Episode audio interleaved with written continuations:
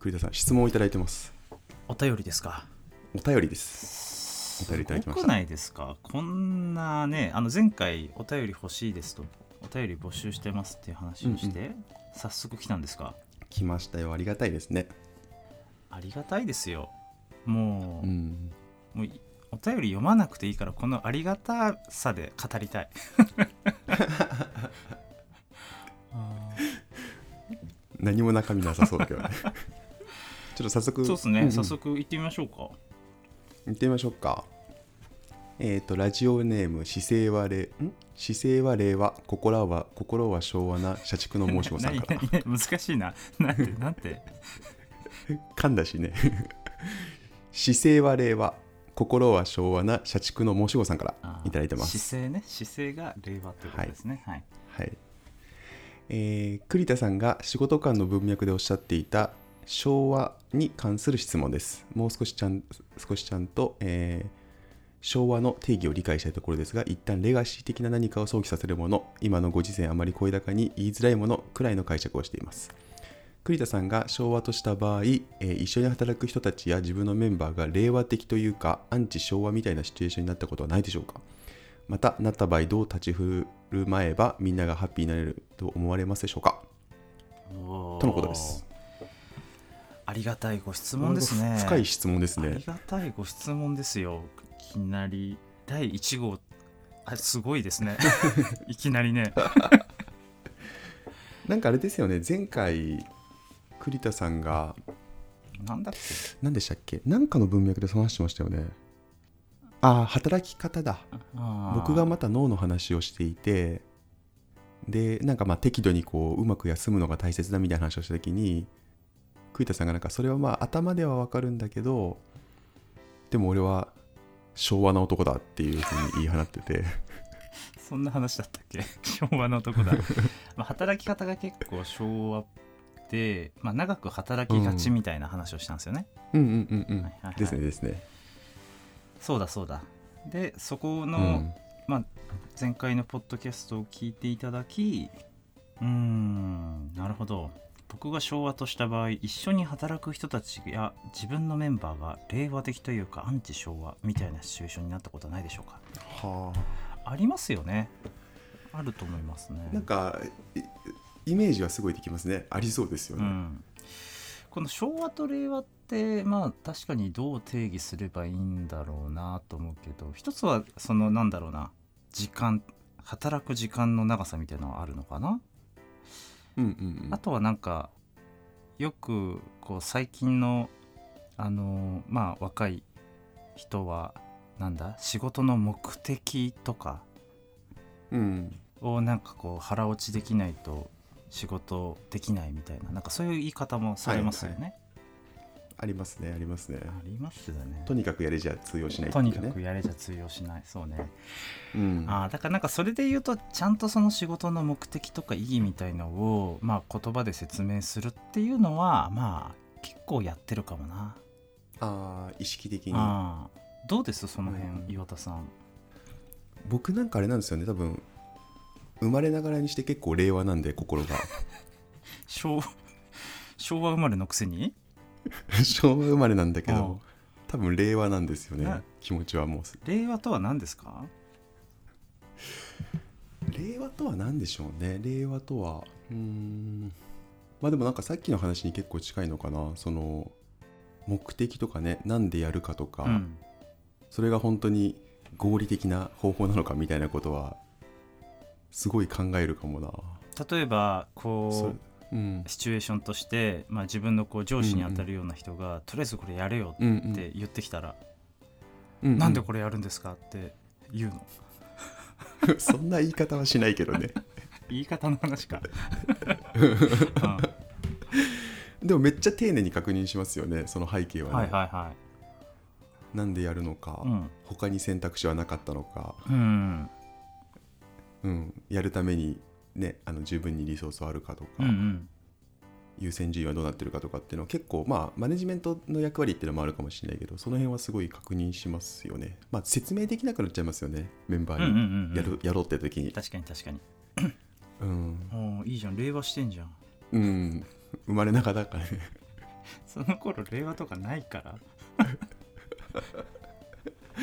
昭和59年昭和本当よ昭和59年 よまあでも確かにそうっすよねあうの、ん自分もまあ仕事を受ける時とかにまあ背景とか目的みたいなのはまあ確認しますよね確かにそれをこうメンバーにこう下ろしていくってなるとなおさらそれはあるよねでもそういう意味では栗田さん結構令和じゃないですかああそうねでも一方で僕はもうあの俺はソルジャーだと思ってるのでなんかキラーワードいっぱい出てきて 渋滞してるな 俺はソルジャーいやソルジャーですよそのソルジャーとは何ですかなんだろうなあのなんかウィル・キャン・マストみたいな考え方あるじゃないですか。あのうんうんうんうんウィルっていうのが自分の意思でキャンが自分ができること、うんうんマストがしなければいけないコミットみたいななんか切り分けた方をするとすると、まあウィルはもちろんあるんだけど一旦それは置いといてうんうんあのとはいえその企業の傘の下にいる人間なのではいはい企業としてやらなければいけないことをつまりマストをまあやるよねそりゃっていうああはいはいはいはいふうには思ってますよ。あー それはソルジャーなのかあでもなんだよこれす心持ちかな、うんあのー確かに、まあ、僕も若い頃そうだったけどやっぱり若いメンバーと話しててその自分がやりたいこととか、あのうーんうんうん見るみたいなところが第一に来ちゃっていややらなければいけないことあーとりあえず足元のちゃんとやろうよみたいなはいはいはいはいなんかそういうのってあるじゃないですかうんうんうんうんだからそういった意味で俺はあの凡人なんだソルジャーなんだってことは常にこう心がけておりますああなるほど贅沢言いませんと贅沢言いませんとやることをやることやりますよと、はいうんなるほどそうっすねそういうことか確かにねマストよりもねウィルウィルがすごく強くなるケースはありますよね確かにねうんありますよねそういう時どうするんですかメンバーがそおういうこ前ともソルジャーじゃー って言うんですそかんなことは言わないです さすがに別にソルジャーは僕の価値観なんで強制はしないですけどうんうんうんでもあのああのね本の一節をよく僕メンバーに教えるんですよ、あの大久保幸男さんリクルートワークス研究所のう方んの、はいはいあのいかだくだりの話ああはいはいはいいかなくはいいねあの一節はなんか僕の中では結構すごく大事にしているなんか仕事感というかキャリア感で、いわゆるそのなんて言うんだろうなまあウィルがこう先に来ちゃうのも分かるけどとりあえず今うんうんやんなきゃいけないことやろうぜっていう人に対してよく伝えますね、うんせっかくなんでちょっと読んでいいですか僕の大好きな一部ぜひぜひぜひ私はよく就職活動を控えた大学生の皆さんに講演などでこんなお話をしますはじめはいかだ下り型で行きなさいそれからしばらくしたら山登り型に切り替えなさいというものですいかだ下りというのは川下に到達することが目的ではなく激流を乗り切ることに全力を注ぐプロセスに価値がありますなんとか目の前にえー迫る岩をかいくぐって息つく暇もなく次の激流に挑む長期的な仕事の目標は定まらなくとも短期の目標を全力で追いかけるのですその経験が自分の能力を高め出会いを見次の道を見せてくれるに違いありませんそしていつかそれは30歳を過ぎてからでいいと思いますが自分はこの道で大成するという登るべき山を決め一直線に登るのですこのようないくだいかだ下りから山登りへと展開していくキャリアデザインができたらそれが理想だと思いますこれはうん素晴らしいですねううんんいやこれなんかうん難しいですよねこの話って僕なんか分かるようでまだ分かってないかもしれないそれで言うともうき知りたい知りたいその違和感いかだくたりあでも栗あそっかそっかそれでいくと栗田さんの場合はもう結構登るべき山は決まってるんじゃないですか僕の場合はね僕もだから、うんでもそれも本当に33歳ぐらいでやっとこっちかなってなんとなく決まった感じですけどうーんあじゃあその登るべき山もまだ見つかってないよねっていう人に対して、えーまだまだこう浅い経験の中で山登り型の働き方というかキャリアをするのはまだ早いんじゃないっていうようなことを伝えたいってことですよね。そうですねなんかそのまあ対まあ、お大きな夢を掲げるとか目標を掲げることはもちろん大事なんだけれども一方で今足元でやらないことがやらなきゃいけないことがたくさんあってうんうんうんそれをやらずしてあの山は登るのは違うと思うよっていう文文脈で伝えますね。はいはいもう若くしてな登るべき山がはっきり決まってる人はそうじゃなくてもいいんですよねそれはそうでそうじゃなくていいと思います。うーんうん、だなるほどなるしほどそれ、うん、まあなんか仕事もきちんともちろんできてればね、うん、うんうんうんうんそうかそうか確かにねなんかその川下りの話ってあれですよね確かにそういうキャリアの積み方が、うん、積み方かな経験の仕方があるんだっていう方法が分かると気持ちが楽になる部分もありますよねそうですねだからなんかキャリアアンカー型なのかあのプランドハプンスタンスみたいなうん多分キャリアのそのキャリア論みたいなところのパターンをあまり知らないと、うんうんなんだろうとにかく積み上げないといけないというか、うんうんその山登りすることしかキャリアの道はないっていうふうに思ってしまってる人多分多いですよね特に若い人とかはね。まあそうだよねやっぱり、まあ、自分も若い頃そうだったけどやっぱりなんか焦りとか周りを見て、うんうんうんこんなんじゃダメなんじゃないかみたいな風に思ったりするけどとりあえず目の前のことを全力で打ち返していけば、まあ、そのうち道開けるっしょって いう確かにこれいいじゃないですかすごい届けたいこの話。 何誰に令和に令和に。 令和に届けたい話いい話じゃないですかこれそうだよね山登りだけじゃなくてもいいんだよっていうのは安心材料にもなるよねっていうのはすごいなんか自分の中ですごいすっと捉えられましたねそう結構やっぱ焦ってる若手の人は多いですもんねうん自分もやっぱこのあの言葉を初めて知った時にすごい安心した覚えがありますねうんうんうん、うん安心感を生むねうんそうだねだからまだまだいいんだととりあえず全力で打ち返していけばいいんだと目の前のものをうんうんういい話だななんか当初の質問に答えられてるかな答えられてるのかなこれちょっと待ってよ栗田さんのだからいわゆる栗田さんの昭和は川下りしようぜっていう話かでもそれに近いと思いますねうんうんうんうんうん目の前のことに一生懸命になれよっていううーんああまあそうねそれはめちゃくちゃ重要ですよねうん、それはあるかもねまあウィルがあるのもわかるけど一方で、んそれはマストやってからやでっていううんうん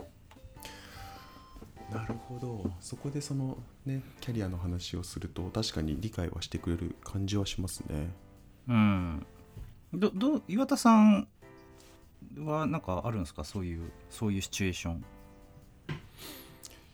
シチュエーションあでも確かにあるなそう言われるとうんでも比較的メルカリはそのあれですもんね年齢がある程度上の方が結構多いですもんね、そうね今平均年齢がさ35歳ぐらいだけど、うちのチームとかだとあれなのかな一番多いのは30前後ぐらいかなうんちょっとわ若いのかな、まだ30、あでもそっか、うん、30前半ぐらいか、はいはいはいが多くて、